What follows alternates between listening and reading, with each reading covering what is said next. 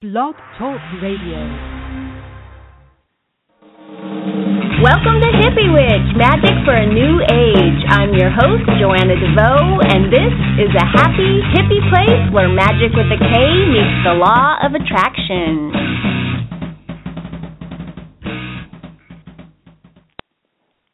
Hi, thanks for joining me for episode 145 of Hippie Witch, Magic for a New Age.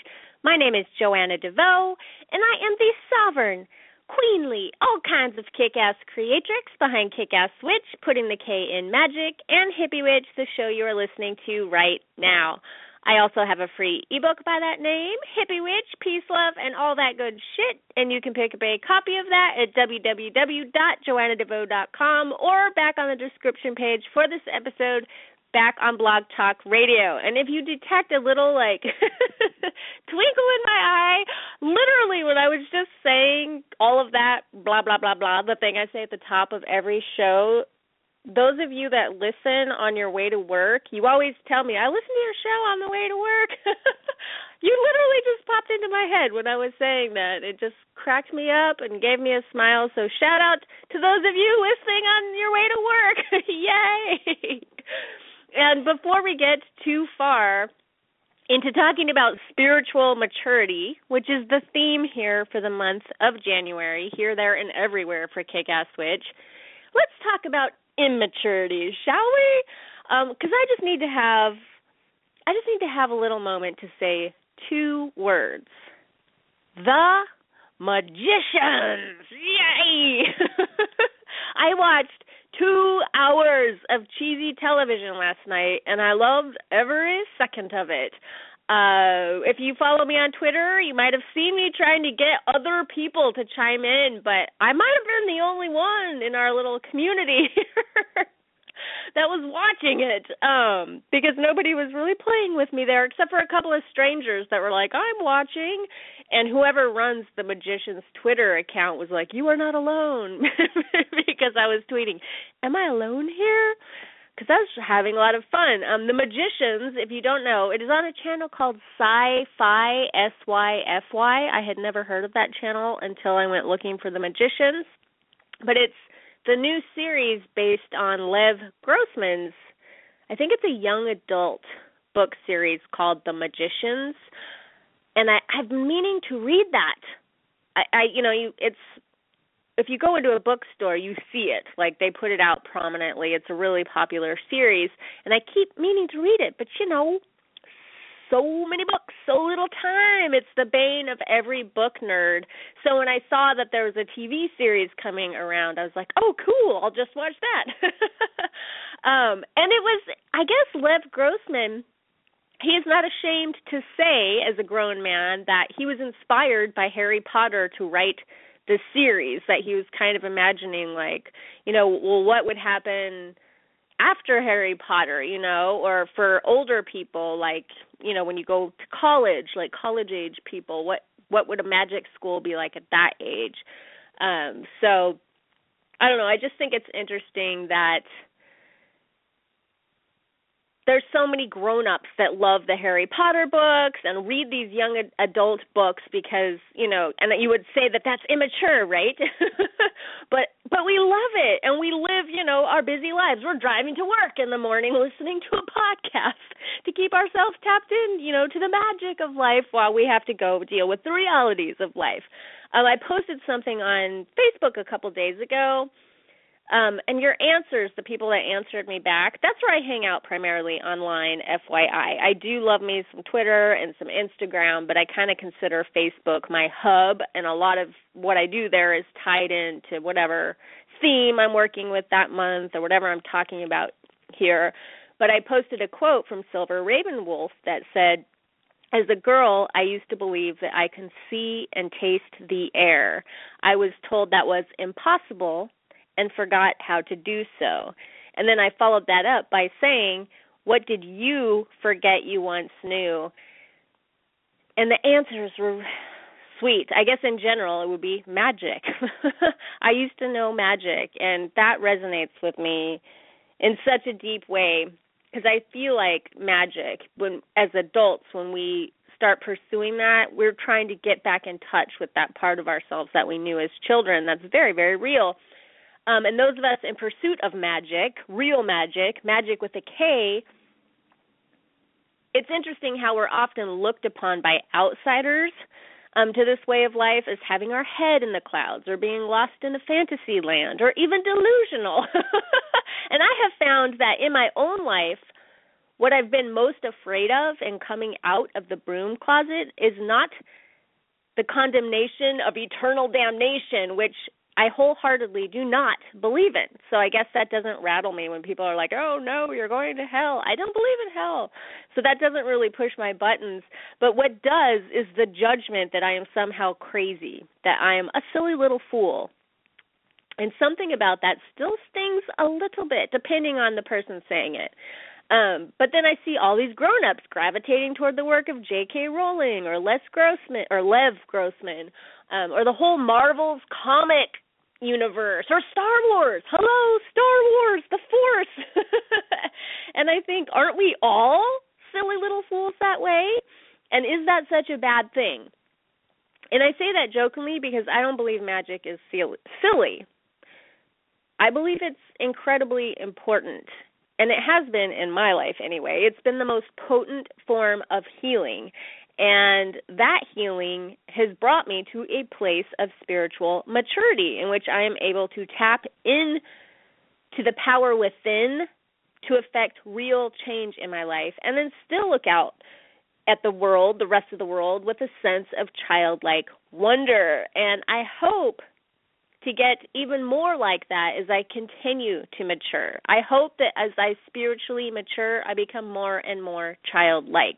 I talk about that in my new ebook how spiritual maturity has the surprising effect of making you more childlike, childlike, whereas immaturity is characterized by childishness and how there's a big difference between childlike and childish rant complete. Anyways, spiritual maturity. Let's focus on that because this is the last show here in January. And therefore, it's the last episode on this subject for now. I tend to circle back on subjects. Sometimes I start talking about something and I'm like, ooh, this feels weirdly familiar. I just did my last video was on momentum and I had a friend say, "Well, I didn't watch it because I thought it was you were just reposting the video that you did on momentum last year." I was like, "No, they're two different videos."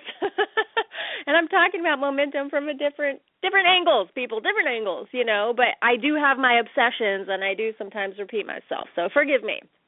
But it, anyway, it's the last week of January in 2016, if you can believe that. And Imbolc is less than a week away, or Candlemas, if you like to celebrate that.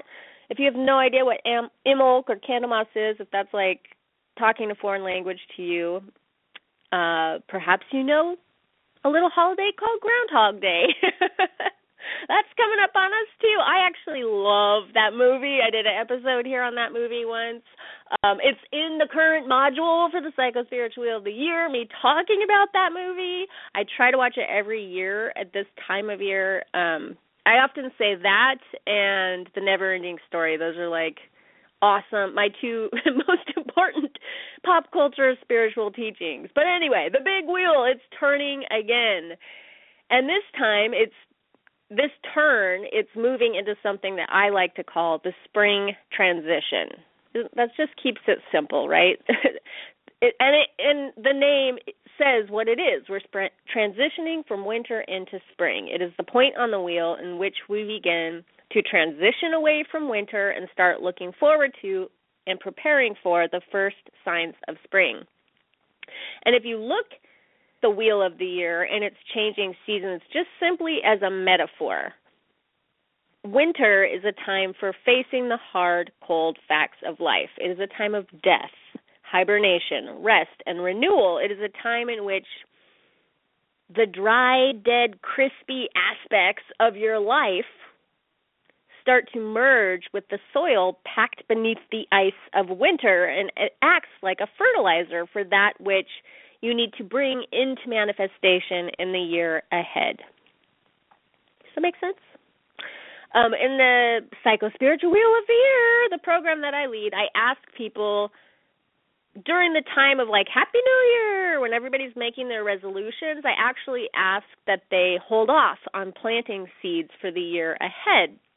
Not that it's not fun to choose some power words and perhaps a theme for the top of the new year, which I personally love to do. This year, you may know, I am working with the energy of the Queen.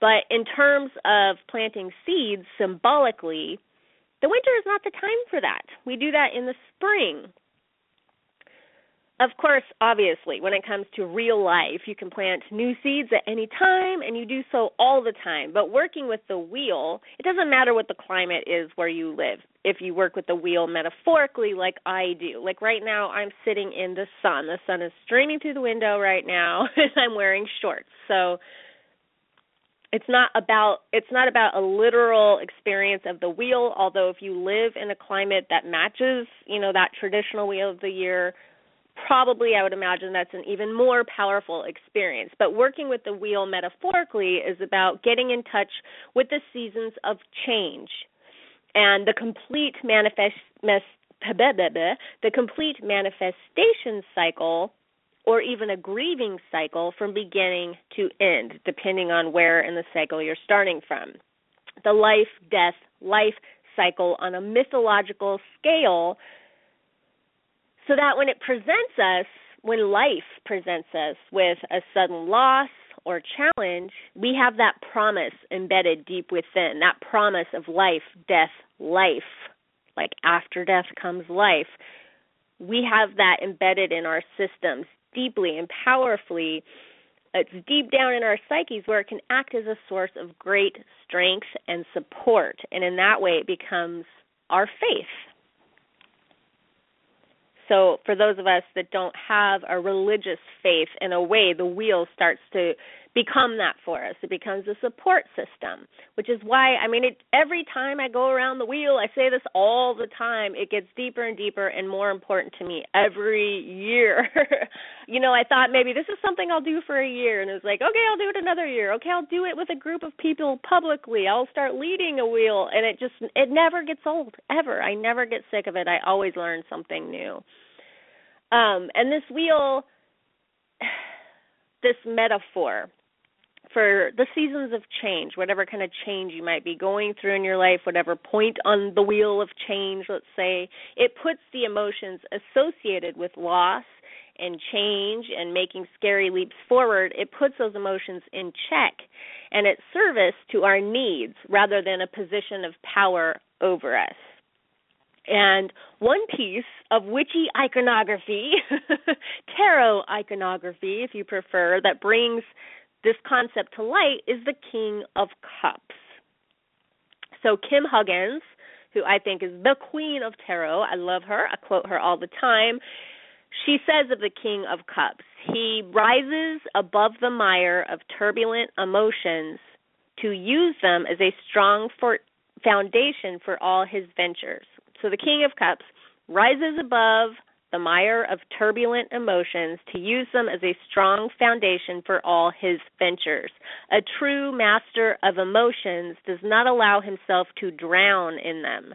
His feelings are used to buoy him up and bear his weight, supporting rather than holding down. So that's what I was just talking about.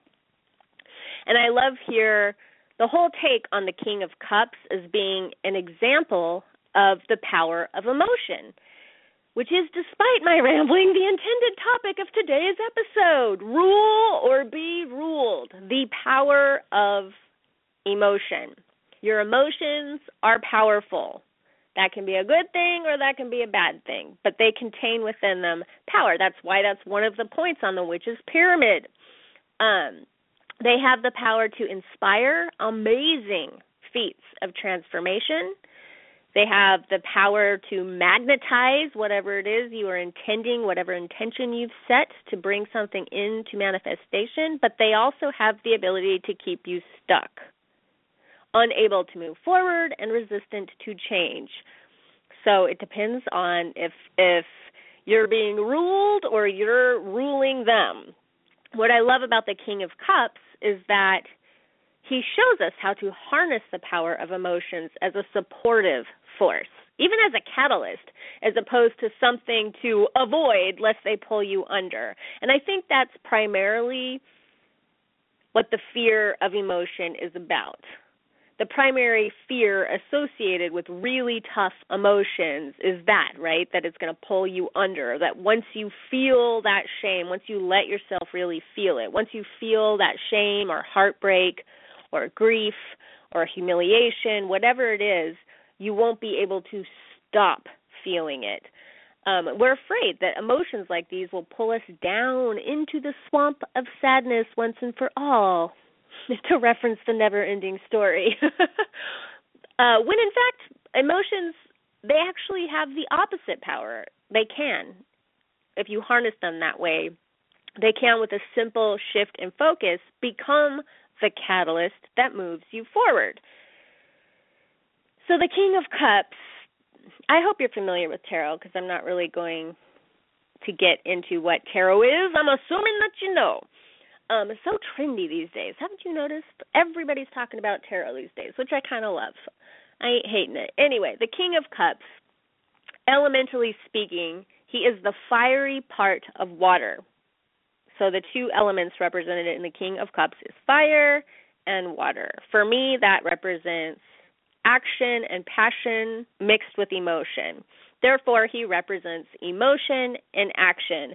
And there's another quote from Kim Huggens that I think I mentioned toward the end of last year when I did the series here on tarot. Like I did, I broke down the different suits and then I did a piece, a video, and a blog on the major arcana. Check it out if you want to learn more about tarot. Um, but, anyways, this quote bears repeating here because it's from the section on the King of Cups and it has some the section of sorry i didn't even say what i'm referencing here. It's the companion guide to the tarot illuminati my favorite deck my go to deck. But the section on the king of cups it has so much to do with spiritual maturity as do all the um kings and queens i would say. But it has so much to do with spiritual maturity and using your emotions as a catalyst rather than letting them use you. And it goes like this it is through activity, not passivity, that water attains its most powerful qualities healing and compassion. It is through activity, not passivity, that water attains its most powerful qualities. So, emotion in action. So, you might think of the fire of anger or the heat of humiliation giving rise to tears and the cleansing nature of a good cry. That might be fire meeting water. Or how fire can bring water to a boil, which has the ability, you know, boiling water has the ability to transmute raw material into food. Literally life giving food, or to disinfect some raw material for some other use. Um, fire plus water, it is an empowering alchemical process that's those are the two elements I think of first when I think of the alchemical process. Um, and then for the spring transition module, we're working with this metaphor in a literal way, in a hands on way with the Crafty Witch project. We're doing a project called The Alchemical Icicle, um, which I love. It's a really fun project. But um, then there's also a section called Light as a Catalyst. And, you know, that's what we're doing at this time of year. We are looking forward toward the return of light, the return of spring and brighter, warmer days. So, how can we use these first little moments of light, you know, on these growing days as a catalyst to move us forward?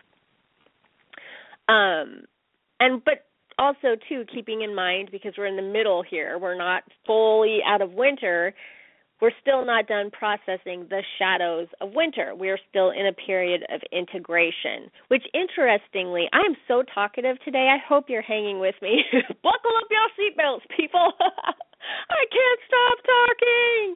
I'm just when I this happens when um I don't know what I'm going to talk about and then I like schedule my show right before the show goes live and that was this was one of those days where I pulled a couple of tarot cards and all of a sudden I was like, "Oh my god, all these thoughts started coming to me." So now I'm like trying to get it all out before I run out of time. But I was thinking about how interesting it is considering everything I'm talking about right now, how Mercury retrograde just ended and how, you know, a lot of us experienced that classic Mercury retrograde fuckery during this period and then we like celebrated how it was over and um Robert Robert Ohotto always says, you know, well, there's this period after Mercury retrograde. It's like you're not out of the woods yet because you're entering into a period of integration where you're going to integrate all of the lessons that, or the messages, I should say. Mercury is the messenger that you received during the Mercury retrograde. So I asked um I think I I posted this on Twitter and in the group for Peace Swati, Psycho Spiritual Wheel of the Year.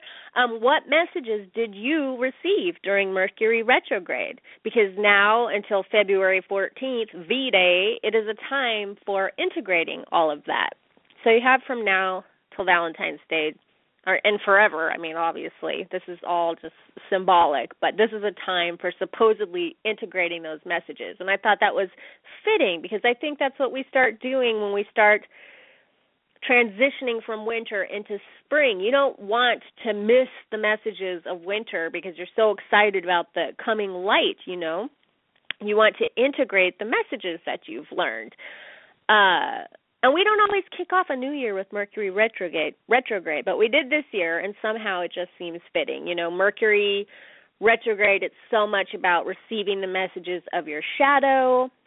This is another thing that got me excited because I released an ebook during this Mercury retrograde, which actually the, affected the release of it, and it's it's dark for me. I really went into the shadows with this book, and it required some kind of shadow dance to release it. I felt very vulnerable, like sharing it, because it's not like a peppy yay kind of book. It's asking you to step into your spiritual maturity and to look at your life in that way, to look at the shadows.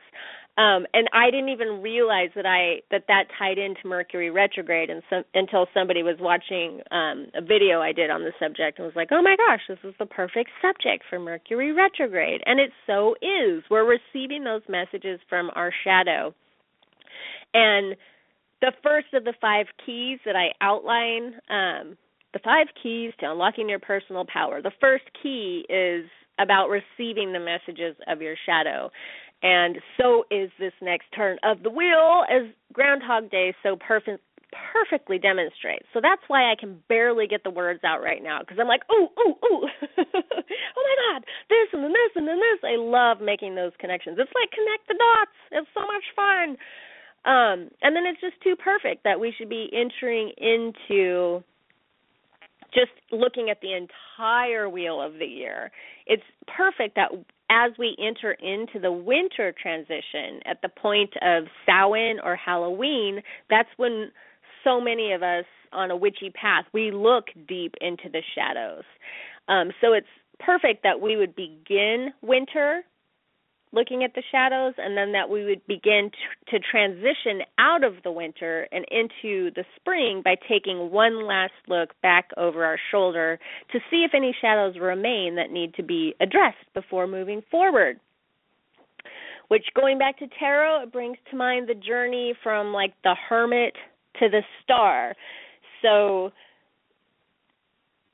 uh, where I wrote this down somewhere so I could tell you what I wanted to say. More stuff from Kim Huggens. She's such a badass. She has a new deck coming out with Erik C. Dunne called the Tarot Apocalypsis or Apo- the Apocalypsis Tarot. I don't know. I'm definitely getting it. It looks awesome. Those two are a power duo. But um she talks about how the star and the hermit card they share a bond because the hermit guides your way into the darkness. So that will be at the point of winter transition, Samhain, Halloween, and then the star um it guides your way out. Which would be what we're doing now, you know, those we're welcoming in the light. So many people during Candlemas and Imbolc, we light candles, you know, because we're looking forward to the return of light. And it's a symbol that, yes, this too shall pass but I also love to not just look forward and say, yes, this too shall pass, but also what can I learn from this? And the reason that I'm talking about the shadow during a show about the power of emotion is because your ability to face your own shadow is directly linked to whether or not you will be ruled or you will rule your emotions. You will be ruled by or you will rule your emotions. So, for example, money. A person who has a lot of shame around money buried deep in their shadow can easily be triggered into an embarrassing or destructive overreaction anytime an unexpected bill shows up in the mail or their kids or their spouse or a coworker or somebody asks them for money. Um, that's being ruled by your emotions. If you lose your shit around money um over an unexpected request or a bill that's bigger than you thought it might be, you know, if you have a meltdown over that, you know you're hovering over a shadow issue. Whereas a person who has that same shame shadow around money but who has shined a light of illumination on that aspect of themselves, they can use that trigger as a catalyst they can use it as a as a cue to act consciously. So instead of overreacting when that shame gets triggered, it's still there. They still but they know it's there. So they can go, "Oh, okay, someone has set this water to boil, and I can either use this boiling water to transform or to destroy. Does that make sense? So, um, ruling your emotions in that case would mean using that shame around money as fuel to maybe go out and get an education, to learn how to invest wisely, or maybe even to go out and get a better job. Um, maybe the shame around money has had you playing small, so maybe then using that shame as a catalyst is the fuel you need to go out to get a job that matches your real skill set um, a job that's worthy of what you're capable of and reflects a growing sense of self love in that area. Even if you still feel the burn of shame, you allow it to move you into action in a healthy, positive way. This has been a highly metaphorical show. I hope you're hanging with me. Let me know. I love your feedback. Thank you to those of you who leave me reviews on iTunes. That helps so much, and I've noticed they've really been stacking up lately, and they're all five stars and you have the nicest things say and I really appreciate it. Um and just anytime anybody reaches out to me who listens to this show, it's awesome. I love it. Thank you. Um and then speaking of money and shame and all that, I'm actually going to be talking about money next month.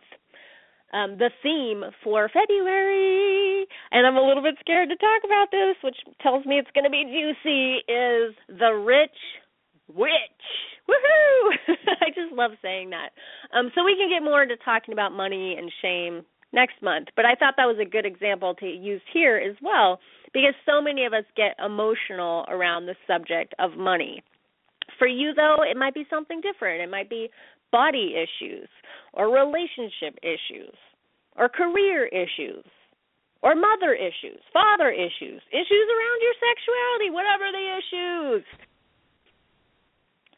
see if you can shine some light on that for yourself now.